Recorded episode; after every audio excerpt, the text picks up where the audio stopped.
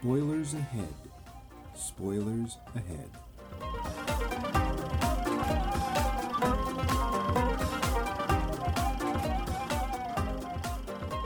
Welcome to another episode of Max Mike Movies as serialized in Collier's.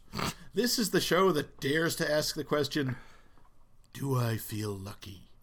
Well, do ya, punk? What are you calling punk? This week we're bringing you live and on tape from Hollywood another edition in our series Then and Now, where we take turns choosing a classic movie and one of its remakes for discussion.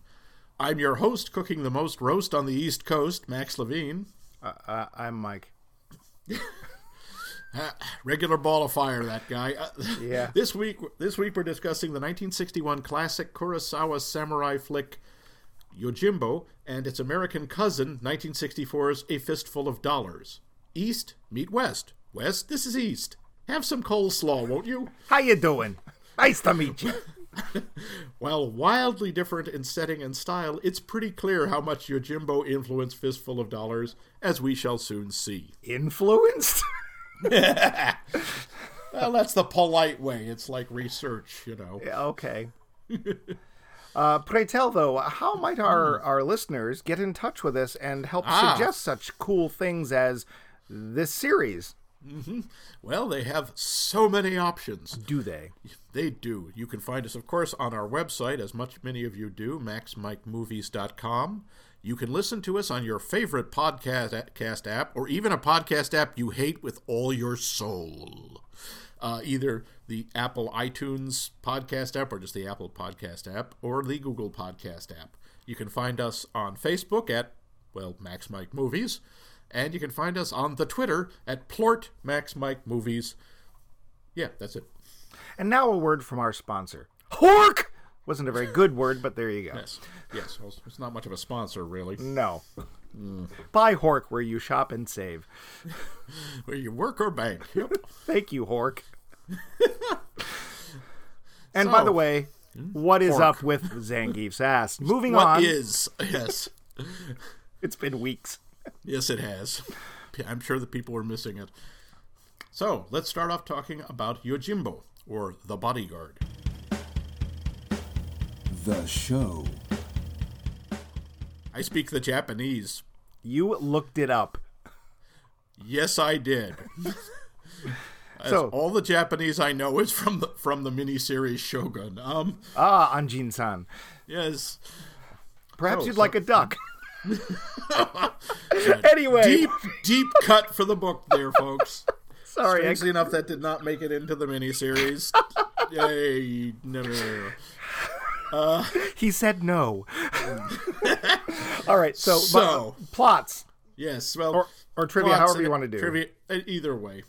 Yojimbo uh, is directed by the legendary Japanese director Akira Kurosawa and stars the equally legendary actor Toshiro Mifune. These two made so many amazing movies together. Uh, the plot of both Yojimbo and Fistful of Dollars is pretty much the same. There is a small town with two warring collections of bad guys and a mysterious samurai slash gunslinger walks into slash rides into town and decides to set the two against each other to bring peace and justice back to the town for reasons. That's pretty much it. Yeah, more or less peace there, because yeah. Anyway, we'll get to that too. So that Yes, is now that is that is that covers both. Well, of course, these are supposed to be remakes, or at least we chose films paired because one is a remake of the other. But let's get into trivia, shall we? Yeah, there is a ton on both, so I'm, I'm just uh, going to touch on a couple of things. First of all, it's painfully clear that Sergio Leone, the director of Fistful of Dollars, was in fact um, inspired by Yojimbo. Are you only uh, saying that because of the lawsuit? Yes, because when Leone made his movie, and three years later, he uh, did not exactly get permission. In fact, he entirely did not get permission. And Kurosawa sued him and won. And Leone had to pay him a big chunk plus 15% of the profits. Uh, Kurosawa said he actually made more money off that lawsuit than he did off of Yojimbo. Ooh, that's sad. Yeah, well, a lot of Japanese movies didn't have wide release. Uh, Ta- Tatsuya Nakadai, who plays the flamboyant pistol-wearing Unosuke in uh, in Yojimbo, also plays the main villain in the sequel Sanjuro, which came out the next year. Nobody knew it was going to be as popular as it was, but so they kind of rushed the sequel. If you ever watch the sequel, you can kind of see it's pretty much the first movie with different names. Oops. Yeah. Now, speaking of inspirations and such, this, I think this is a really interesting point on how the different cultures go back and forth influencing uh, each other. This movie was, in fact, an uncredited film version of Dashiell Hammett's 1929 novel Red Harvest, which has never been officially filmed, about a detective who comes to a small city and pits both sides in a gang war against each other until both are almost completely wiped out. The scene where Toshiro Mifune's character is held and beaten was taken from Hammett's novel The Glass Key, which has been adapted for screen twice. Uh, Kurosawa was himself was influenced by westerns like High Noon in 1952 and 1953's Shane, and he has admitted being very heavily influenced by the film noir The Glass Key. Shane, come back! Mother wants you, wants you, Wants wants you, wants you. Uh, both of these movies are examples of the sort of man with no name movie, although technically both characters have names. Well, that's not true. sort of. You see, when the samurai who went in, in Yojimbo is they ask him his name, he sort of looks out the window, sees a bunch of mulberry bushes, and says his name is Kuwabatake Sanjuro. Kuwabatake means mulberry bushes. Yeah, 30, basically he's 30 looking year out the- mulberry bush field. Yes, he's basically looking out the window and say, seeing a tree and saying, "My name's John Tree." Now, So he does, well, in effect, have no name. Well, but you know, so does Blondie, which is interesting Yeah. because somebody does use a name multiple Yeah. times. They call him Joe, Right. but we don't know if that's actually his name or if it's sort of that just generic. Hey, we're just call you're an American. We're calling you Joe. Hey, Joe, what do you know? I'm just Yeah. back from Idaho. Uh, Interestingly, also, a parallel in both of these films is both directors were changing the way violence was shown on film. Kurosawa really, it was a deliberate attempt on his part to show the real damaging effect of violence rather than the kind of anodyne, sanitized form that usually got shown in the movies up until the early 60s. You know, somebody gets hit with a sword, there's no blood. Of course, there isn't a lot of blood in this No. But people just sort of fell down. Nobody screams. Nobody gets bruised. It's not. It's very clean. And in this, you can tell vi- the violence is terrible. Yeah. Well, people, somebody loses an arm right off, so. Yeah, gets their arm hacked off. Uh, so as far as trivia goes for um, Yojimbo, I'll just stop there because that I think that's that's enough because we do have two movies to get through, and uh, the rest I think we just talk about the movie itself. The Lowdown. So we're going to start with Yojimbo. Awesome. That's Yep. how I have my note. Yep. So, first off, I will say for people who have not seen Yojimbo, especially potentially younger listeners, and by younger I mean 20s and up, it's going to require reading. Yep. There are subtitles. You should watch it with subtitles, not the dubbing. Oh, dear gods, they dubbed this? Of course they did. They dub Oh. everything. Um, that being said, I think it, in a way, is an advantage in this case because it causes you to pay a bit more attention. At least for me, it did. I actually watched these back to back. Uh, it just worked out that way. But it is not the action film that we have today. Um, there is not the super fast cutting. There is not the roller coaster plot line that makes sure that something's moving every 10 seconds.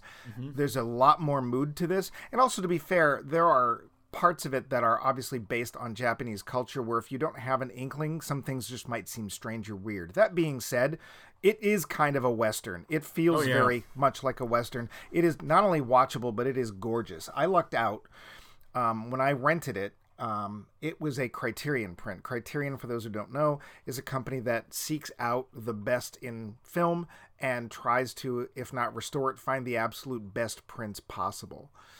Um, so I lucked out, um, and I got to see a really good print. And it made me miss black and white. It is beautifully photographed. It's the filming is gorgeous. The cinematography in this is amazing. Yeah, the contrast, the blacks versus whites are great. Um, it's, it, it, I mean, it's a classic film. It, it is well regarded for very, very good reasons. And uh, for a movie of its era, as we've complained sometimes about 60s movies, the pacing is very good. It moves along really nicely. It does. There's nothing dull. You, you never feel it's dragging. No. Uh, it's yeah, it's incredibly consistent. And again, I, I put that down to Kurosawa because the man was a cinematic god. There is also some very dark humor. Some of it Yeah. very early in the film. Like there's this a scene in very early in the film where he's like, "Oh, this is an interesting village," and the next thing you see is this small dog running towards the camera with a hand in its mouth. A human hand. Yeah, that's actually one of the great establishing shots because right away you know, okay, I you have not walked into a nice place. No, you you picked the wrong. And actually, this this uh, mm, this has to sort of drift into Fistful of Dollars, and it's one of the things that I think Yojimbo does, and it is very. It's probably a thirty second scene, but which really helps the character in Yojimbo, and they leave it out of Fistful of Dollars. We hmm. see Sanjuro, whatever you want to call him. Uh, I think Sanjuro literally means thirty years, but don't don't hmm. quote me on that. Hmm. So we see Sanjuro, and he's it's obviously cold because he's got his arms inside his kimono, and it's windy and it's bleak. And he comes to a crossroads and he's like, "Huh." And he picks up a stick, throws a stick in the air, and it lands. And he goes, "Okay, I'll go that way." Yeah, totally random. It immediately tells us this guy's got nowhere to go. He doesn't have anything but what he's got on him. There's nothing pulling him anywhere. He's not connected. That one gesture, that one thing tells us so much about the character. They leave it out they leave it out of Fistful of Dollars, which I think is a shame. He just walks up and it's like, "Oh, it's the town." And I I, I wish it had given us that little inkling, uh, you know, something that tells to us Joe, the man with no name, whoever he is, also has nowhere to go. We don't know that. Yeah, I, I, I that actually brings up a trivia point from uh, Fistful of Dollars. I was going to save till later, but I think is kind of interesting. You're right that we don't really have any idea who he who he is or how drifting he is. When the movie made its network TV debut in the ABC Sunday Night Movie in 1975, uh-huh. they they added a prologue when in which an unidentified lawman or politician who is played by Harry Dean Stanton orders Joe to get rid of the gangs of San Miguel in exchange for a pardon. Oh. Yeah, now neither Eastwood nor Leone were involved in the shooting of this additional footage. Uh, a double with his face and hidden and stock footage of Eastwood were used. Oh, boo hiss. Yeah, it, it's it was it's just listening to it. It sounds like the worst idea in a long line of worst ideas. It's inelegant. I mean, that thing with the stick, it's like it there's nothing Yeah. spoken. He doesn't Nope. say, "Well, I guess I'll go this way." Nothing. He just he tosses the stick and it immediately tells you so much. It it's that's that little stuff like that is when Kurosawa's at his best for me.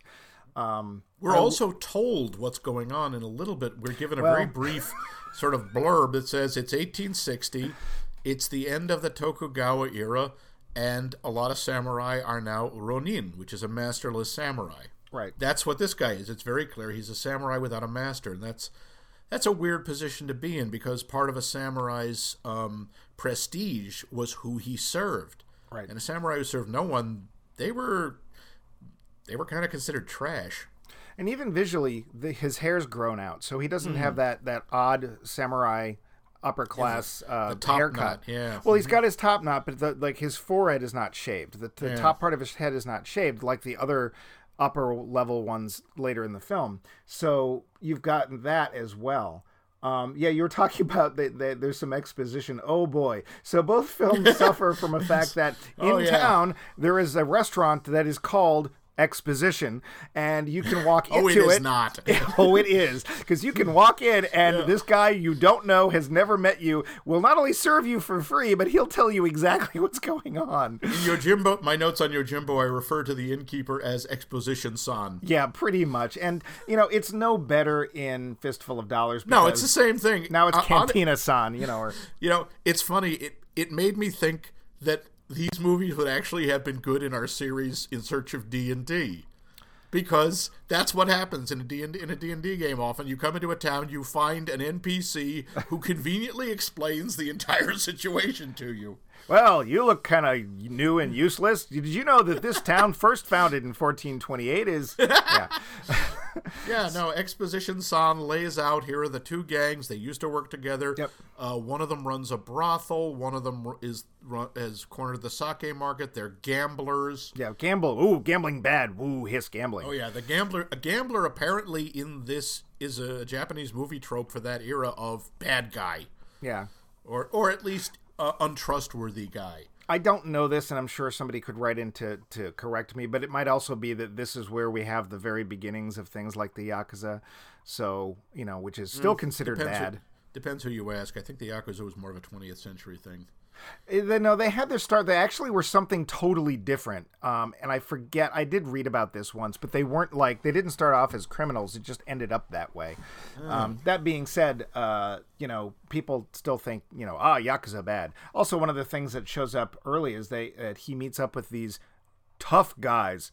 Uh, and they are all tattooed. Tattoos still have a very strong stigma in Japanese society. They're only now they're only considered something that people like yakuza or criminals would have, to the point that public bathhouses, which are still a thing, often have signs up saying you can't have tattoos and come in here. No, eh. tattoos not welcome. The thing that kills me is the guys that are explaining their tattoos, the first guy, he's like, "Yeah, look at this. I have this tattoo that that says this, and I'm a bad guy." And the look Mifune gives him is priceless because it is so dismissive. It is just a sideward glance, and it just says, "Yeah, whatever."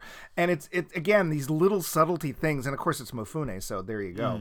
Uh, it's just great. And I I saw it and I just started laughing because it's a tiny thing, but it's just it just put his attitude right there. That's the coolest thing about well, Toshiro Mifune has unbelievable presence. He Yes. is one of those actors like, and I have to say, like Clint Eastwood or Robert Mitchum, who walks in and it's like, I am the toughest guy anywhere within sight. I know it, you know it. I don't have to prove it. Yeah.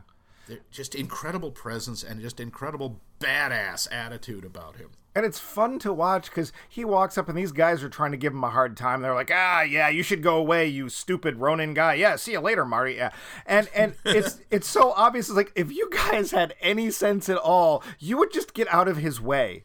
Do you the- notice how he is unconcerned by you? You He's are not- you are nothing to him. You're like the leaves blowing in the street, and that's actually again a great establishment. Yeah. Of not only is this guy a badass, not only is this guy incredibly dangerous, these other guys are not. They're No. dumb. They're a bunch of dumb thugs. Yep. This is actually an interesting contrast, I thought, between the two movies. In Fistful of Dollars, the bad guys, yeah, they're horrible and nasty, but they're not goofy. They're they seem Yes. at least competent. Well, there's the one guy in Fistful of Dollars like, ha ha ha ha ha ha. Oh yeah, giggles there. Yeah, But, whatever. uh, But But, even be he, fair, he's, a- he's also a, he, and also they're good with their guns. They're they're competent. Yeah. The, the th- these guys, pretty much on both sides, you realize there's only one dangerous guy, and that's the guy in my notes I have as Gun Dude, who is Well, there's two to be fair, because the guy they call um Oh, the wrestler? boar- the yeah, they say he's an idiot, which he is, but Oh, oh. he actually is capable. yeah, I guess. And then there's the guy with again, a hammer. yeah, yeah, the, the the wrestler. Yeah, except even all of those guys are like you know dried grass before Mifune. They're not a Right. threat to him at all, as long as he has his sword. Right. And and I agree, and there there is some definite like the guy who's who's who's hamming it up as I can't remember his name, but the the boar, uh, the the the round faced guy with the fish lips. Yeah, yeah. Um, he's really like mugging it, like he's uh, he's almost into Jerry Lewis territory. Yeah, he's almost comic relief, except he's also incredibly brutal and cruel. Right. Which maybe And- that was the point. They wanted to show that contrast. Yeah, but they also make a big point of how dumb he is when they're talking about, you know, yes, we killed the four of them who killed two of ours. He's sitting there counting on his fingers, figuring out which was more. Right. Oh, that's good then. Yes, four is good. Um, yeah, early on, so he first encounters those the, the bad guys, and then he just walks away, and they're like, "Ha ha! See, he's afraid of us." And he goes to the restaurant to get his exposition, and then he comes back out, Nice and big glass of exposition. Hmm. and and he tells the the cab the uh, coffin maker on the way by, "I'm going to need three coffins," and he goes up, and they give him a hard time, and then there's this first fight, and it's like ten seconds. It's just and whoosh, zip, and two of them are dead, and one of them's lost an arm. and I don't condone vinyl, violence. I really don't. But the fact that it's so fast and is soon, like they're still writhing when Mifune turns around and snaps his sword back into this the scabbard, and he is like, "I know it's done. We're done." And just the finish of that fight says so much. It's like, yeah, not only wasn't I concerned before, but this problem is taken care of. And all he does is say, "Oh, sorry, I meant four coffins." No, no. Um, he says, you know, there were three of them. He says, I need three coffins. I know. I said I need two coffins. He looks back at the guy with the severed arm. Maybe three. Okay, yeah, well, yeah, because they do this. It's in the, in it's Fistful different in Fistful of Dollars. He does exact the exact same thing happens. He goes over, although it's way more wordy. That's the other the, Yeah. the thing I really like about Yojimbo versus Fistful. We'll talk about that later. Is Yeah.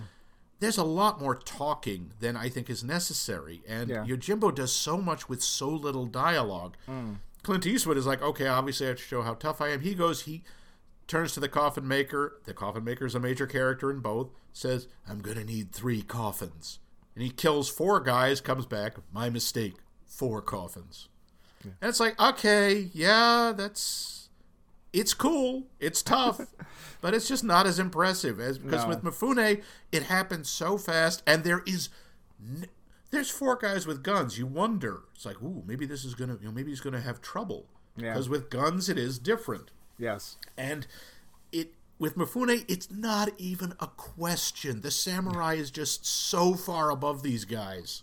But it's also cool the way it's buried too. It's like the sam- when the samurai comes out, it's too late. You if you see the samurai come out, oh nope.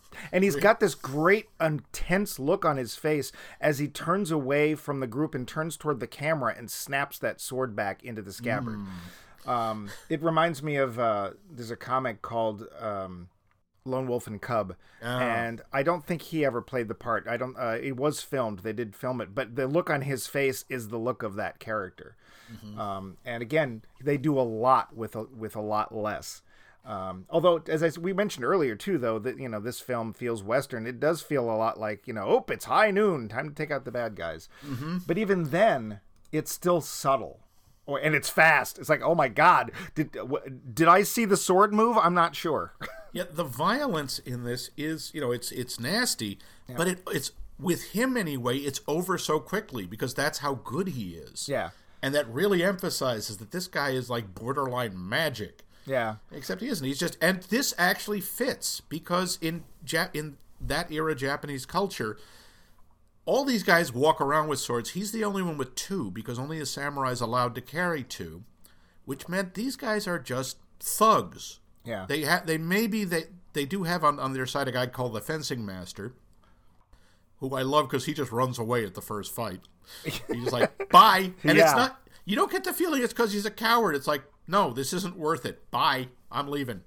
Yeah, I, don't, I didn't really get enough of his. Yeah. Uh, actually, what I got the idea was is that he had some skill with the sword, but not nearly as much he was as he was making out. And the thing Mm-hmm. That's- is, is that yeah. he had more than anybody else there. So for the time being, it was worth him hanging out. But as soon as as Mifune shows up, he's like, "Oh, the real thing. Now it's time to go." Yeah, maybe that's it. Except Because up till then, it's obvious that these two two groups don't really fight that much. no, they mostly yell at each other and make threatening gestures. Well, that first the first plan he has to get them going at each other, and they're like moving toward each other, and then the other one will move, and the other group will go ah and move back, and they're like it takes them forever to get close enough to do anything, and they keep shaking their swords, half out of trying to be threatening and half because they're nervous. So it's obvious that none of these guys really know how to swing one. That's yeah. I, I love that scene because he's climbed up in the bell tower and he's Yeah. watching, and he's just having so much fun. He's just laughing his ass off, and just Yeah. well, not not like obviously, but he's like chuckling and smiling, like, "Oh my god, this is so silly." But then, of course, the plan goes wrong because mm-hmm. Yeah. Tetsuya Well, on. Nakadai shows up, Yeah. and Tetsuya Nakadai is nuts. Yeah, yeah. And this guy also, he's the one of the most dangerous because he has something nobody else has. He has a gun. yes. Now, this is 1860, the end of the Tokugawa shogunate. Guns showed up in Japan around the 16th, 17th century because the English showed up with them. The samurai class and the emperor, the emperor, they squashed it. They said, "We don't want these. Nobody's going to." You know, it was pain of death to use them. Only like the ninja used them. Interestingly, to this day, it is ex- it is the the the laws against even owning a gun are so high that the yakuza often do their dirty work with toy guns because to be caught I'm serious to be Wow. caught with one the, the the penalty is so many years in jail that it's not worth it. So if they're caught it's like no no no it's not real. And then if they actually need somebody to perform an assassination apparently i read an article on this recently so don't dispute me. Um, but they said that they really pay highly to the person who actually has to shoot because it's automatic life sentence just to shoot the ah. gun whether you hit anybody or not Oh wow. so Yeah, but again, th- it's a, emphasizing how what a ba- bad guy this is. This is also emphasize, emphasizing how the time is changing because that's one of the problems. One of the things the samurai couldn't stand about the gun. We're talking about how these guys have swords, but they don't really know how to use them because they weren't allowed to be trained. The only people who got the real sword training in you know kendo or kenjutsu or or any of the sword arts were the samurai, and that takes years and incredible discipline, a lot of work and along comes this little gadget that any peasant can wield and be as dangerous as a samurai. right and we don't know if this guy can swing a sword either Yeah, we never see we never see him with a sword. It's almost like he carries it to go, yeah, I still have this thing, but look what I have. Because he shows the damn gun as often as he can, and his eyes are bugging out, and it's like, uh, he's cuckoo for Cocoa Puffs. Well, he's eh, I mean, sorry, spoiler, when he is dying, Yeah. he begs the samurai to give him his gun back just because he doesn't want to die not holding it. And it's so wonderful to watch. I'm going to call him Sanjuro because I, I, you know, whatever. Yeah, I keep not? calling him Mifune. But Yeah. Sanjuro is like, because he's he's actually thrown a knife into his gun hand, so he's have to hold it in his left. Um, he hands it to him. You're expecting him to throw it off and say, "No, you have no honor" or something like that. And it's like, no, he hands him the gun because he's like, "You are no threat to me." And oh, that's right, you had a gun, right? Yeah. Yeah, and even there, there's that little scene where he's he's saying, "You know, let, please let me have the gun." I fired it twice; it's empty. And I'm, I'm like, okay, again, nobody knows that a, re- these revolvers have five or six cylinders, and but he gives it to him and he's trying to point it at him. He's saying, "Ah, I've tricked you," and he, he but obviously, and Sanjuro is completely unafraid. He just sits there like, "Yeah, I don't think you can even lift that," and he can't. He ends up shooting the ground. Yeah. There's also it's it's very subtle that you know we don't see a lot of blood in this film, but when he first goes down, uh, he's one of uh, two or three that Sanjuro takes down, and he we don't see anything. But when he starts talking, he lifts his head in the the upper part of his body, and there's suddenly this flood of blood that comes out because of course what has he done? Sanjuro has of course cut him across the guts, so that's some pretty nasty, ugly stuff going on. Um, the first big um, after that plan doesn't go through, uh, they decide to have high noon at 2 a.m. in the morning because there's a prisoner exchange going on, sort of thing. And it's like, okay, 2 a.m. Okay, not not traditional Western. Although, wait, the time difference would that put it high? um, but there's a really cool scene. This is again the subtlety of this film. There's one point where we only see Sanjuro um, walking by in silhouette because it's dark and it's nighttime. We don't have any trouble recognizing that it's him. Yeah, It's like just when by he- the way when- he carries himself. Yeah, we know it's Mifune by the way he walks in shadow. It's great. Uh, uh, stuff like that. It's like those tiny little details. And I can't tell if it was Kurosawa or if it was Mifune or both or whatever, but the character has enough of a presence that we see physically that we can identify them without being able to see anything but their outline. And I- I'd like to talk a little about the other. There are other characters in this movie. Oh, you yeah, know? so there are. yes, I mean, there's the weird sort of Hansuke, the local what it, he's called the village official. He's like the they're sort of yeah. It's hard to tell. I, he's sort Well, of like the what he- village administrator, or maybe he's he's not he's not kind of sheriff because he doesn't carry a weapon. well, But he's I, when the first time I saw him, I thought, oh, this town has a Peter Lorre. Mm.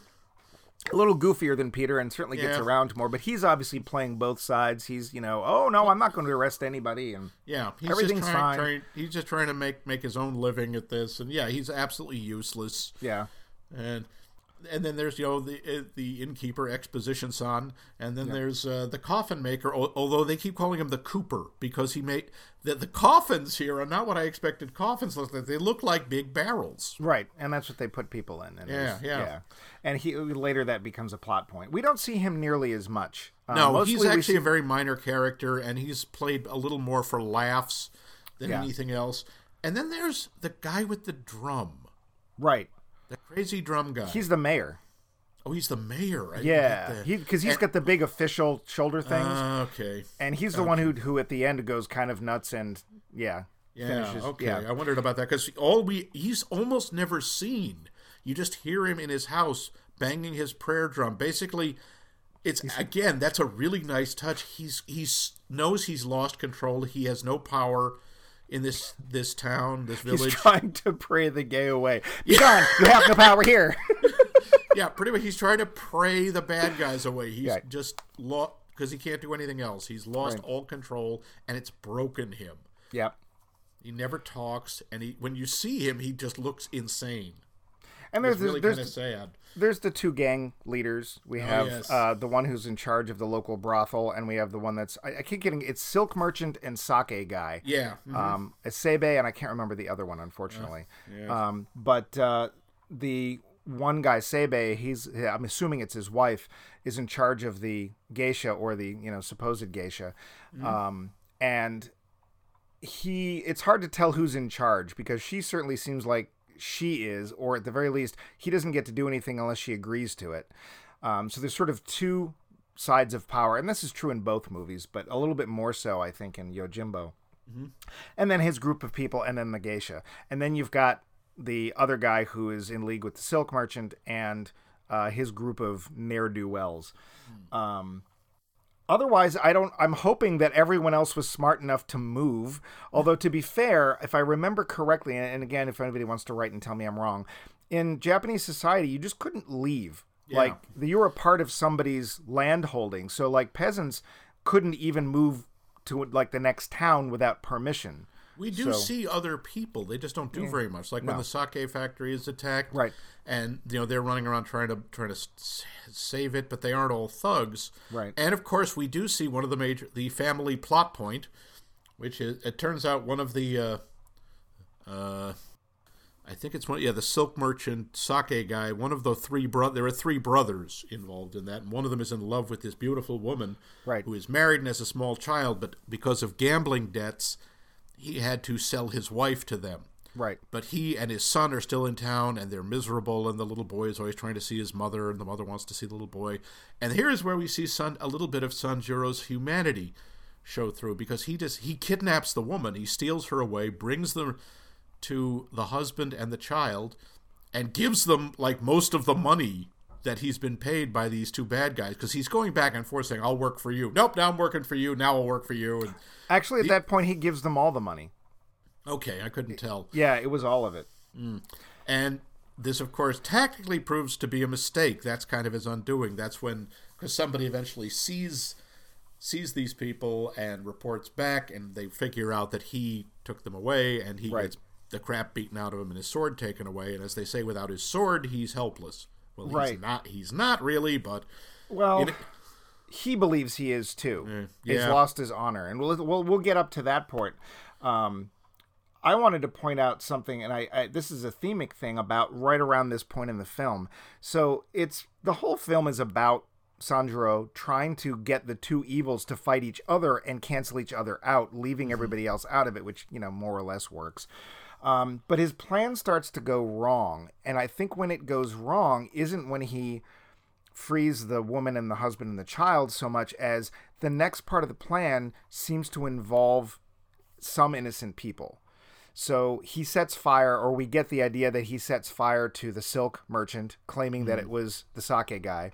And then I can't tell if he breaks the sake barrels or they actually finally, you know, go after the sake guy because these two guys are basically blustering at each other. The only people they're really hurting or capable of hurting are the townspeople who are not involved yeah.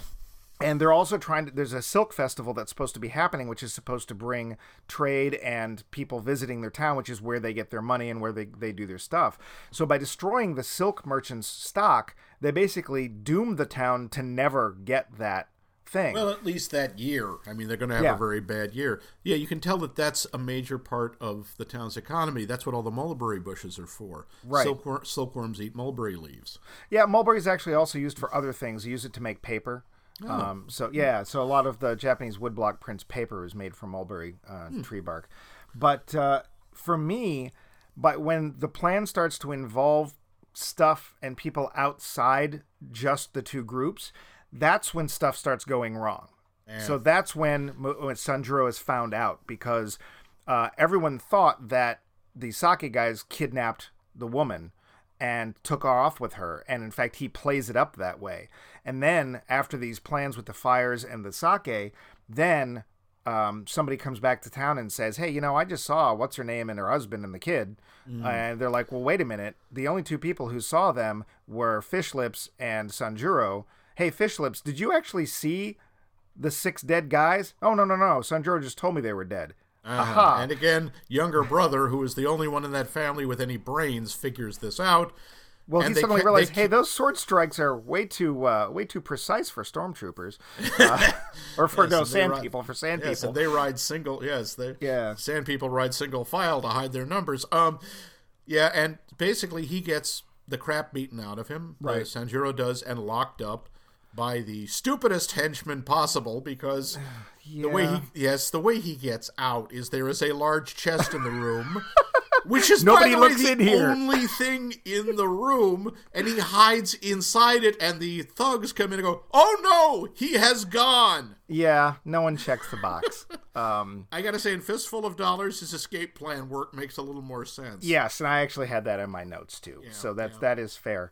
Um, the thing that I thought was interesting is, and I, I wondered if involving the people that were not part of the gangs wasn't something that was pointing to a moral issue and that by doing so that's actually his downfall because then visually he escapes once they they ignore the box the giant oh Mifune shaped box in the room uh, he literally crawls his way into the darkness. In other words he crawls under the buildings.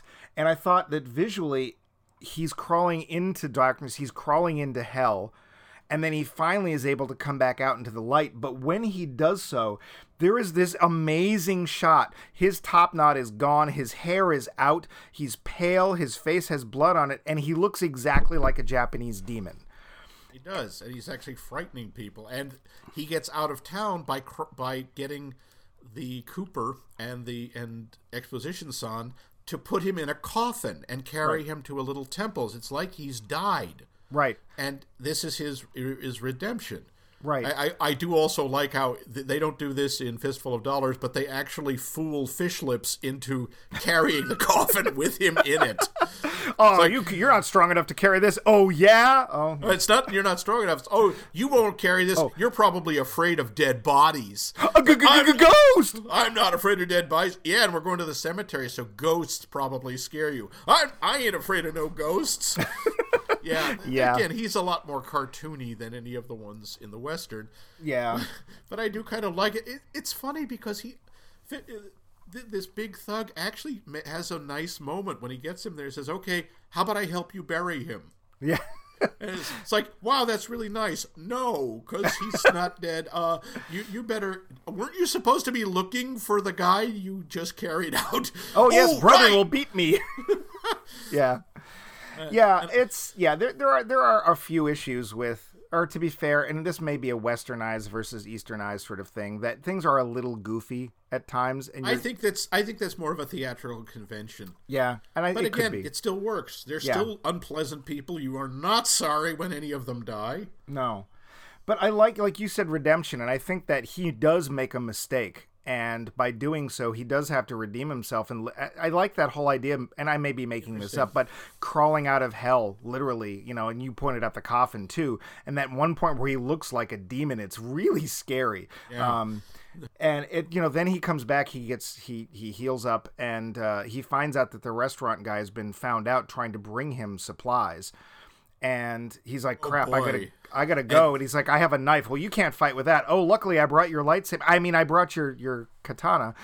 And Yeah, that was one of the priests. I mean, he says here. he- no, well, it's I- it's the coffin maker. It is the coffin maker, as he points out. I get a lot of these. Nobody wants to use a dead Yeah. man's sword, so Yeah. he has a bunch of sword, which actually makes a certain amount of sense. right. And he has a sword, and that he takes the sword and he takes the knife, and he makes like one of the best entrances I've ever seen in a movie. It's I mean really you can you can see how he was influenced by High Noon. Right. There's no And how- spurs, but you can hear them anyway. Yep. Suddenly there's just this great cloud of dust, which by the way that wasn't there. They actually had to ship in all this dirt and blow it with fans.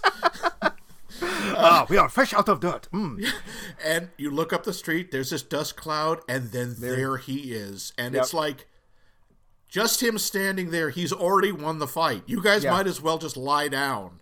And you can see like the main guy that he's sort of taunting is nervous. He's Yeah, like, uh, all of them oh. are terrified except the guy with the gun. The guy with Yep. the gun thinks he's invincible. and thankfully, oh, obviously He's the first Sandra- one he takes out. Sandra- Knife yep. in the arm. Yep, right. Yep, that's the end of your shooting. And from then on, the fight does not last, and it doesn't No. need to. We don't linger on anything. There's not any bad cutting. I will say, The special effects here, the basically you can tell that the sword's not hitting anybody and nobody's bleeding. Yeah. Um, which is fine. Yeah. It's 1961. I don't really have a problem with it, but there is a little bit of waving as opposed to striking, There which is is good because then some stuntmen would have been hurt. Very badly so. There's Yes, actually- the right fight bef- goes by like in two minutes. They never, and I'm sorry, it's awe inspiring because you look and you go, you absolutely believe these guys never had a chance. No. They no. just didn't. It doesn't matter if there were six or sixty of them. He would just go through them like wheat. And the one guy who did, he was smart enough to take out first. Yep, the only dangerous one is the first one who goes down. and he did it from afar. When you're talking about that op- that uh, that scene where he appears, there's actually this amazing shot. We in the foreground we have the restaurant guy hanging from ropes, so we see all of him in the foreground, and he sort of brackets. Then you can see um, Mifune, and then you can see the bad guys. Like there's this amazing depth to this shot where you see all three of what's going on. It's a great deep focus shot. Oh, just- yeah, it, it is amazing shot. I saw. I made a note just at the time. I was like, ah, this shot. Um, then everything's done, and the the I don't have the exact quote, but it's basically like, ah, it's so quiet. It's like, of course it's quiet. Everybody's dead. yeah. So I don't know who's left except the restaurant guy and the coffin maker. And I do. I just like the final, just that little moment where the the restaurant guy is still tied up, and Mifune just walks over, pulls up his sword, and just cuts through the ropes. right. You, it looks for a second. You think he's going to attack the guy because you have no idea why. It just goes, and the ropes fall off, and he just says, "So long," and walks away. That's it. He left. That he's off to do whatever. Yep. So Yep. I, now I, I do have we do have to move on. We're, we're Yes. uh, our time's running. We got to get to a fistful of dollars. So we couple do. of things quick about that. With the this was a very successful movie. The budget was about two hundred thousand dollars, and the U.S. gross was fourteen million. wow. Okay. Yeah, It, it is an iconic film. it is. This is not, as many people say, the first spaghetti western. There were like twenty five other Italian westerns, literally made before this. This was the first with a major international release.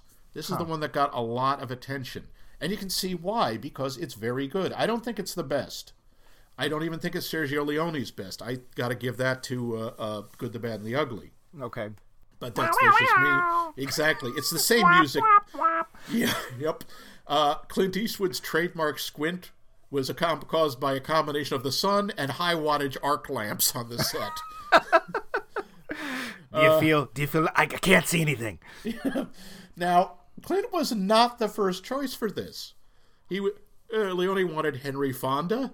Oh. Uh, he wouldn't do it. James Coburn was too expensive. Charles Bronson turned it down after describing it as the worst script I've ever seen. Oops. Yeah, uh, Richard Richard Harrison also decli- declined it, but he said, "Hey, Leone, check out these guys on Rawhide," and so Oh. they wanted the star of Rawhide, Eric Fleming. Ah. He turned it down, but he said, "Hey, there's this kid I work with named Eastwood. You might like him." now, this was Eastwood's first starring role. He had he had done a bunch some TV and a bunch of uncredited uh, movie appearance, including my personal favorite as lab assistant in Return of the Creature from the Black Lagoon, Ah, where he has one assistant. line. ah! the creature. no, no, he doesn't. He's not even there with the creature. Yeah. Uh, apparently Eastwood and Leone didn't get along initially, about, especially about the uh, script. Eastwood thought it was too verbose. He wanted to, Hmm. he, and he got, actually had the the director. This has got to be one of the few times this has happened. He had the director cut a bunch of his dialogue. Huh. And then eventually they got along, and Sergio Leone warmed up to Clint Eastwood and jokes joked about him that Clint Eastwood has only two expressions: with hat or without hat. You know, it's yeah, kind of it kind of is true. Uh, and just one other thing about the music: there isn't a lot of music in Yojimbo. There's some. The music is much more a character in uh, this movie, and it's the c- composer is Ennio Morricone, and Sergio Leone and uh, Morricone. They knew each other since third grade. oh, well, there and you go. he's used and Leone used him for everything, and he Yeah. wrote the iconic, you know, good, the bad, the exactly good, bad, the ugly theme. All that stuff was him. Okay. So that's pretty much for trivia. That's pretty much show. But I mean, there's a ton of other stuff. But uh, So the start of the film, Blondie. I'll call him Blondie. We, his name's Joe, but we'll call him Blondie. I think he gets called Blondie in Good, Bad, the Ugly. yes, he does. I don't know why he's not blonde, but Um, No, oh, he's blonder than anybody Yeah. else because they're all the- oh. quote unquote Mexican here in Italy, old chap. yeah, yeah. I, wow, there's some. Yeah.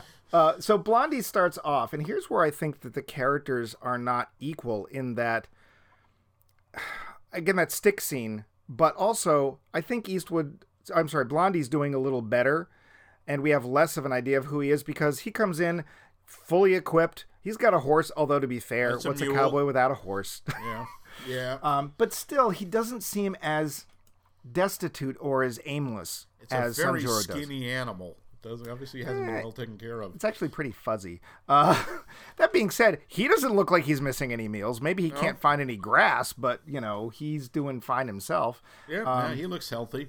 I totally didn't get the guy riding out of town with "Adios amigo" on his Oh, back. he was a corpse.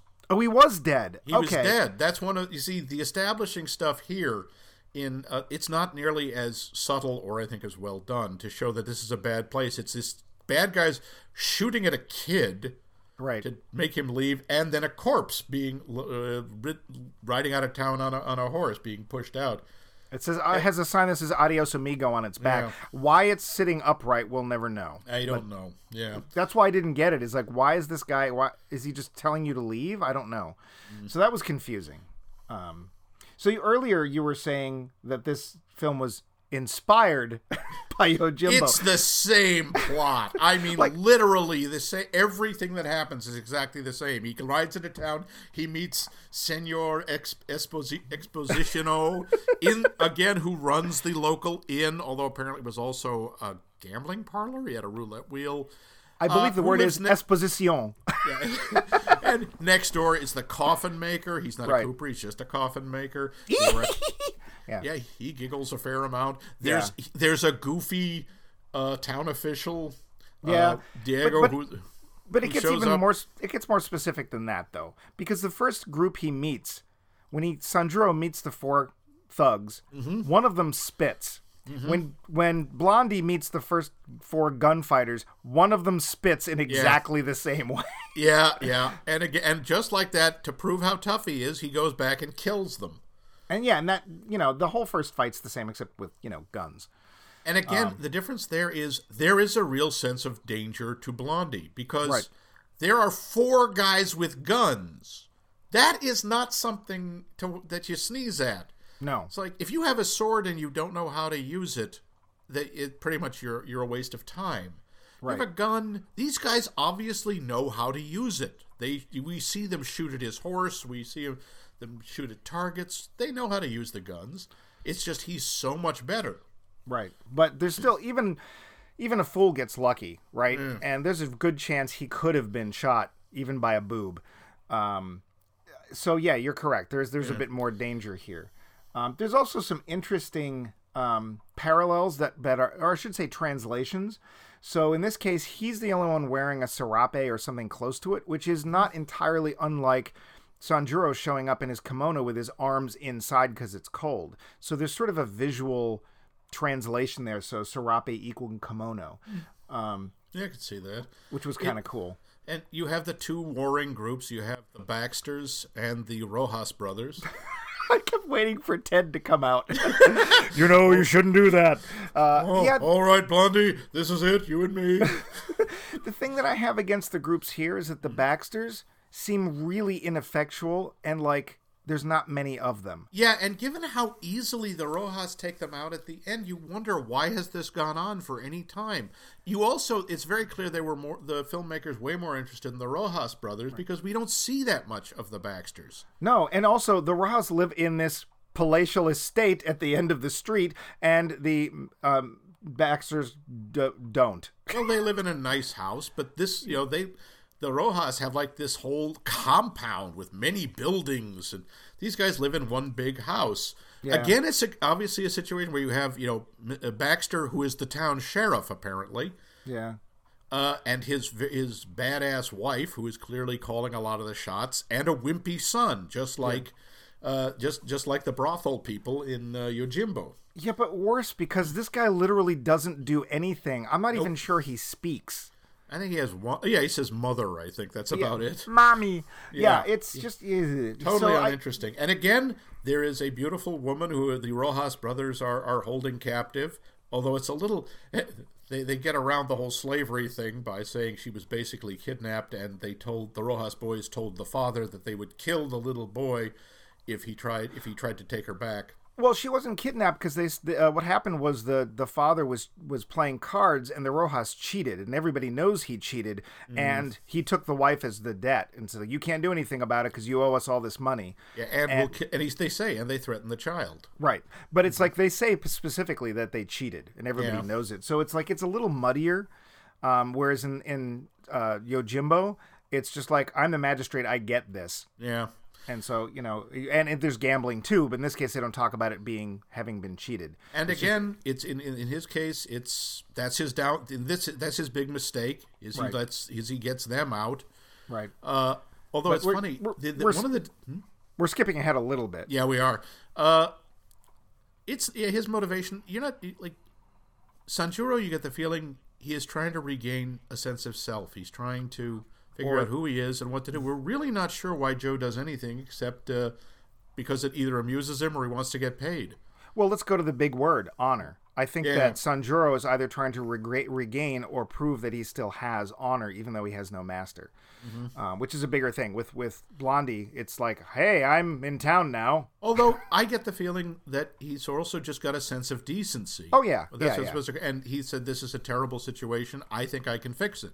You're in the wrong time, and you're in the Yeah. wrong part of the world. Yeah.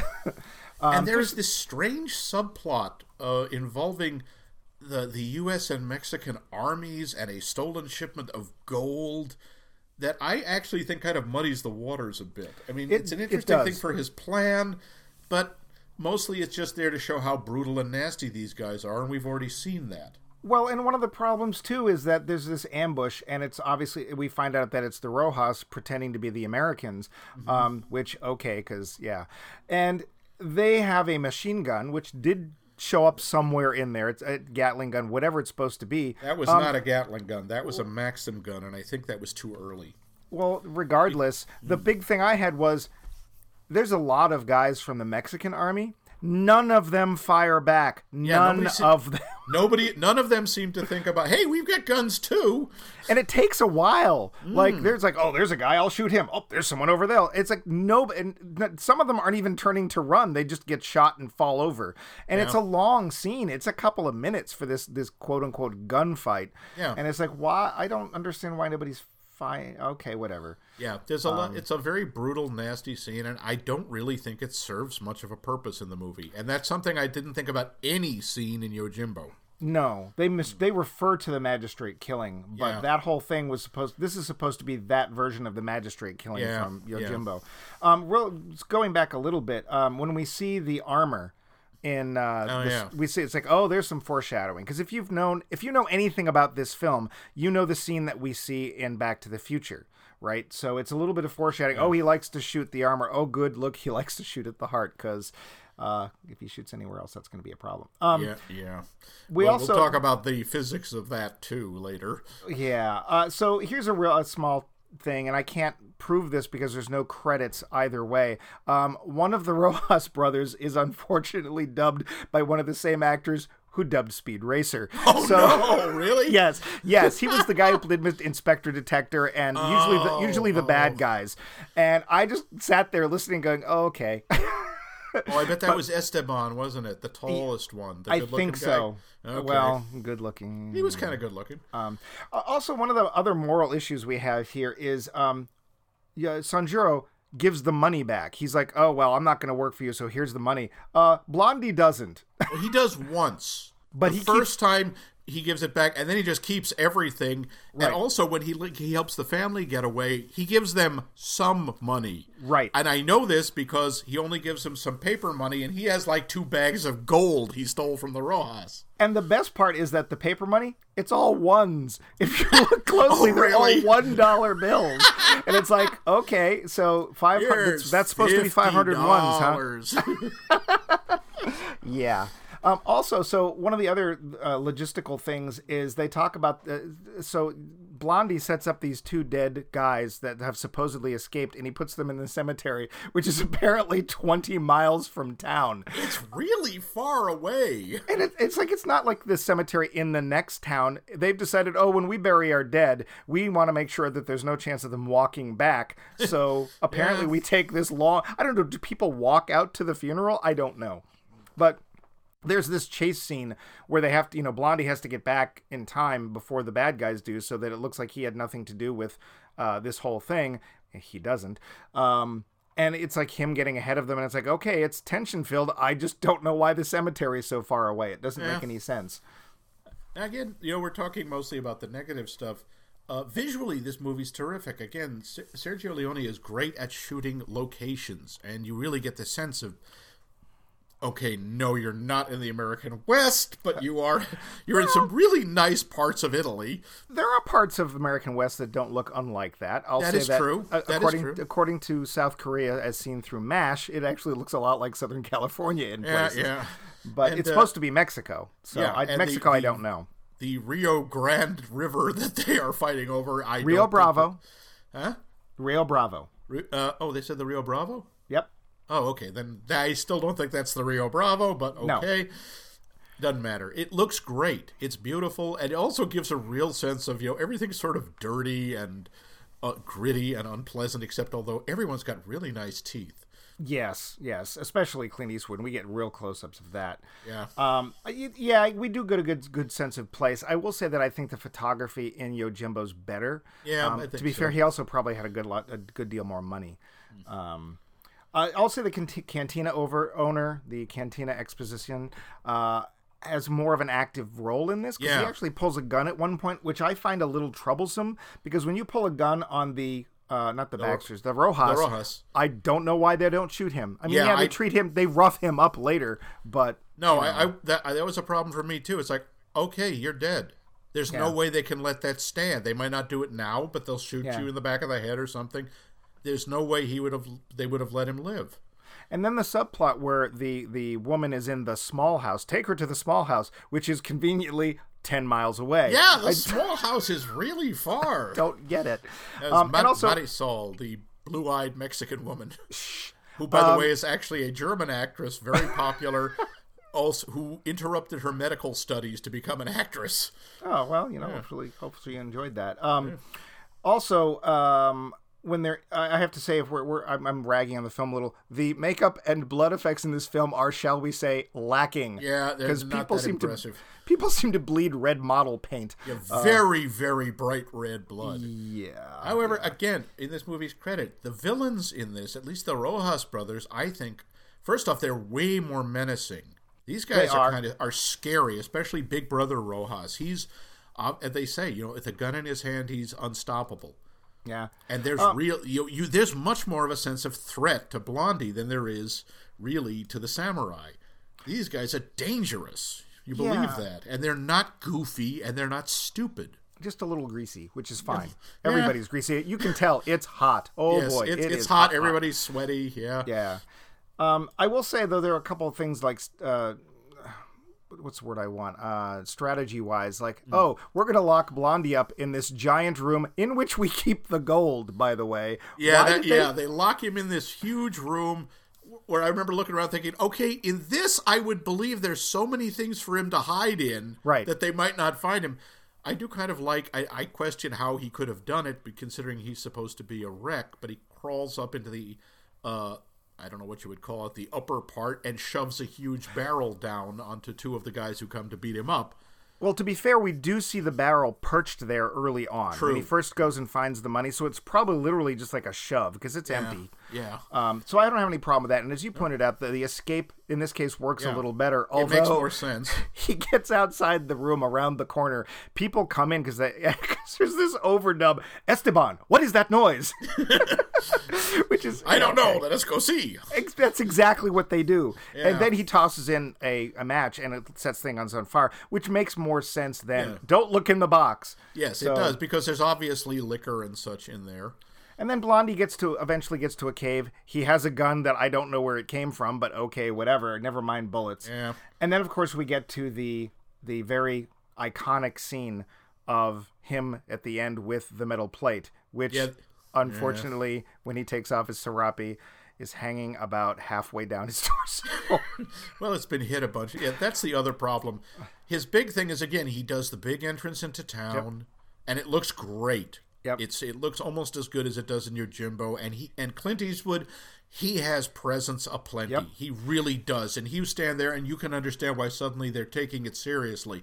It is a very different thing though if there are like a bunch of guys with guns, Right. and a bunch of guys we know are really good with them. So the guy with the rifle starts shooting him in the chest, and he keeps getting back up, and they're freaked the hell out.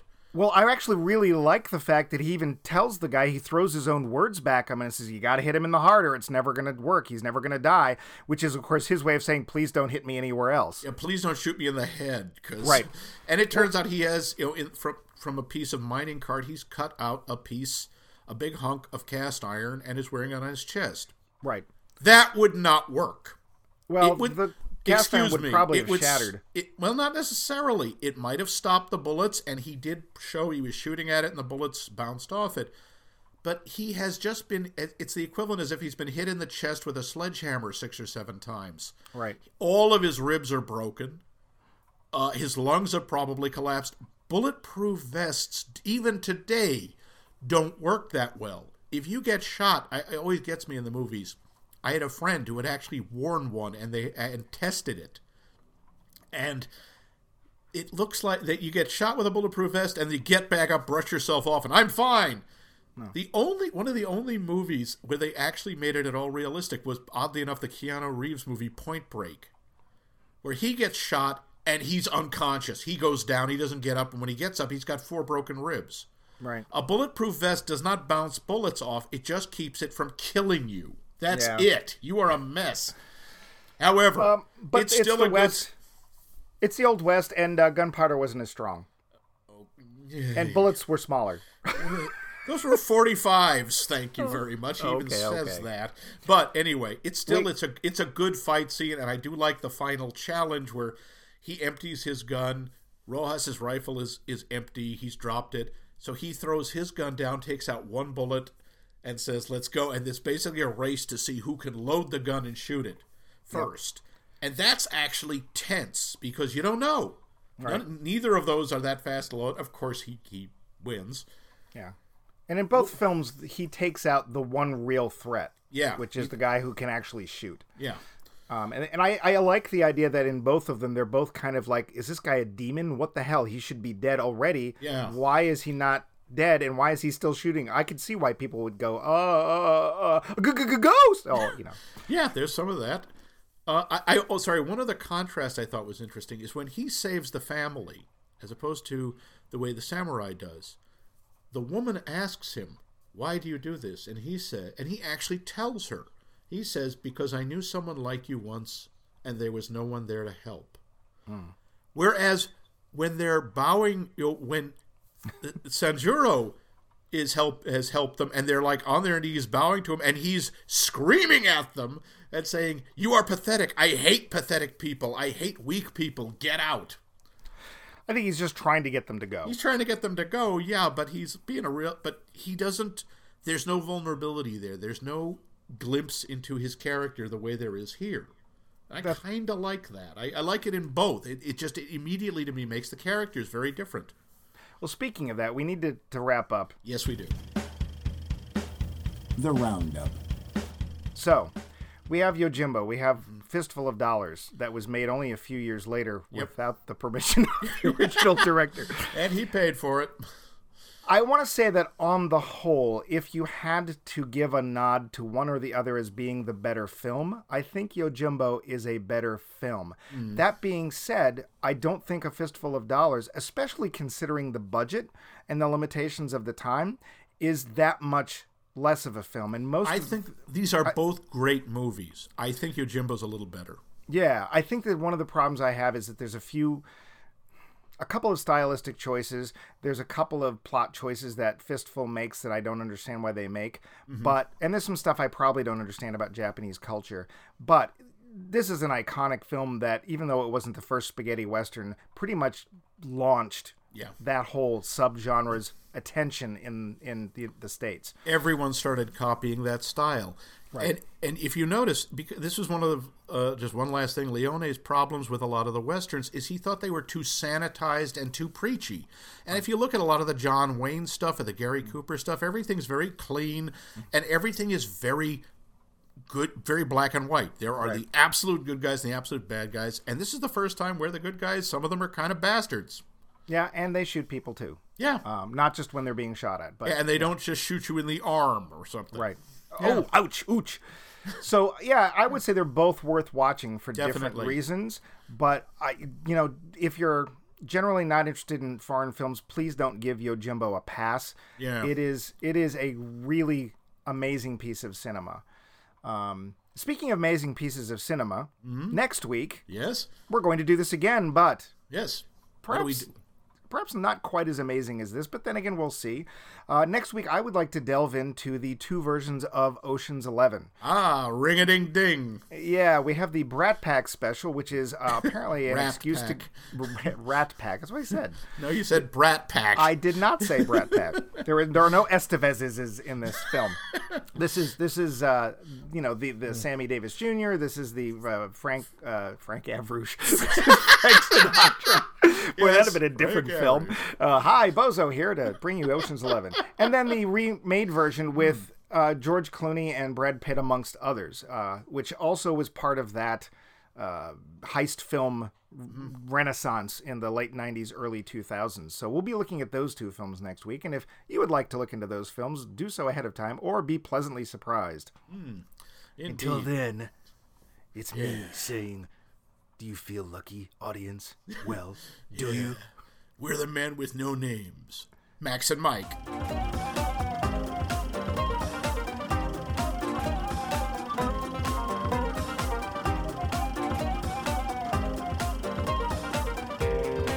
Max Mike Movies is a co production of The Voice of Max and The Movie Wrench.